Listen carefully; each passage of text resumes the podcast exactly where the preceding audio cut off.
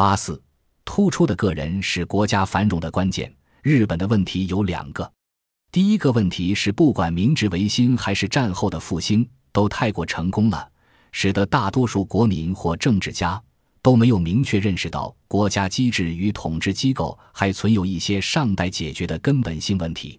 二十一世纪的经济若缺少能将财富从全球吸引到地方的机制，就繁荣不起来。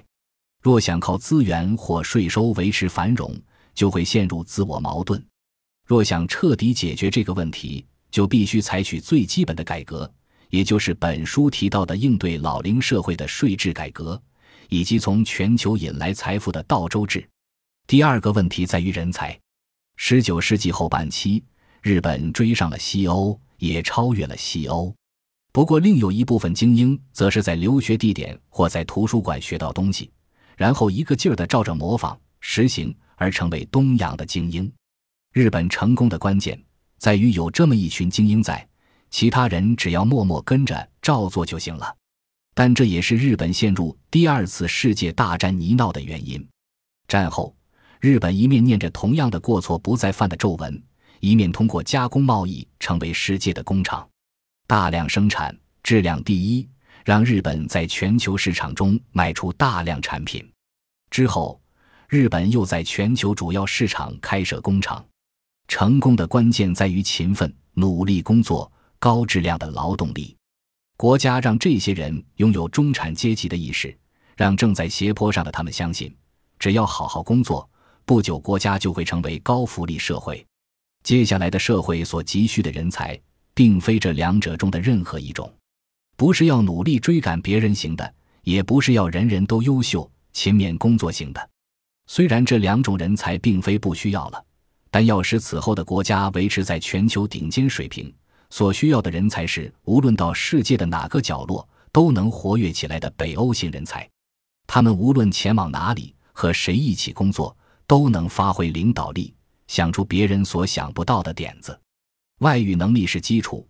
此外，构思能力也要出色，要对各国文化有深入了解，而且要能通过逻辑这个全球共通的武器推进工作。二十一世纪最大的特征是主导权由国家移向个人。比尔·盖茨就不用提了，迈克尔·戴尔与谢尔盖·布林、拉里·佩奇、印度的穆尔蒂或拉马拉族等人都改变了国家的经济形态。在中国，只要到沈阳或大连去。有许多东软集团董事长留其人盖的产业园区，这和日本政府一个劲儿打造却放着养蚊子的产业园区相比，实在是很鲜明的对比。没错，二十一世纪是地方从国家取得主导权，企业从地方取得主导权，个人从企业取得主导权的时代。反过来说，只要有表现突出的个人，企业无论走到世界哪个角落都能成功。只要有企业前往，该区域就会繁荣起来。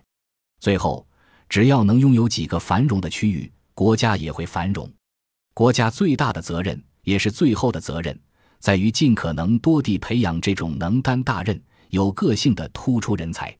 迄今为止，那种适于从事大量生产工作的人才再多，也无法在世界维持住领导力与经济实力。这种产业本身。已经移往金砖四国或其他发展中国家去了。之后的领导人若无法对这一现象有深切认识，日本的再次腾飞将会变得更慢，甚至再也爬不起来。我在全球旅行，深刻体会到现在正是极其重要的时刻。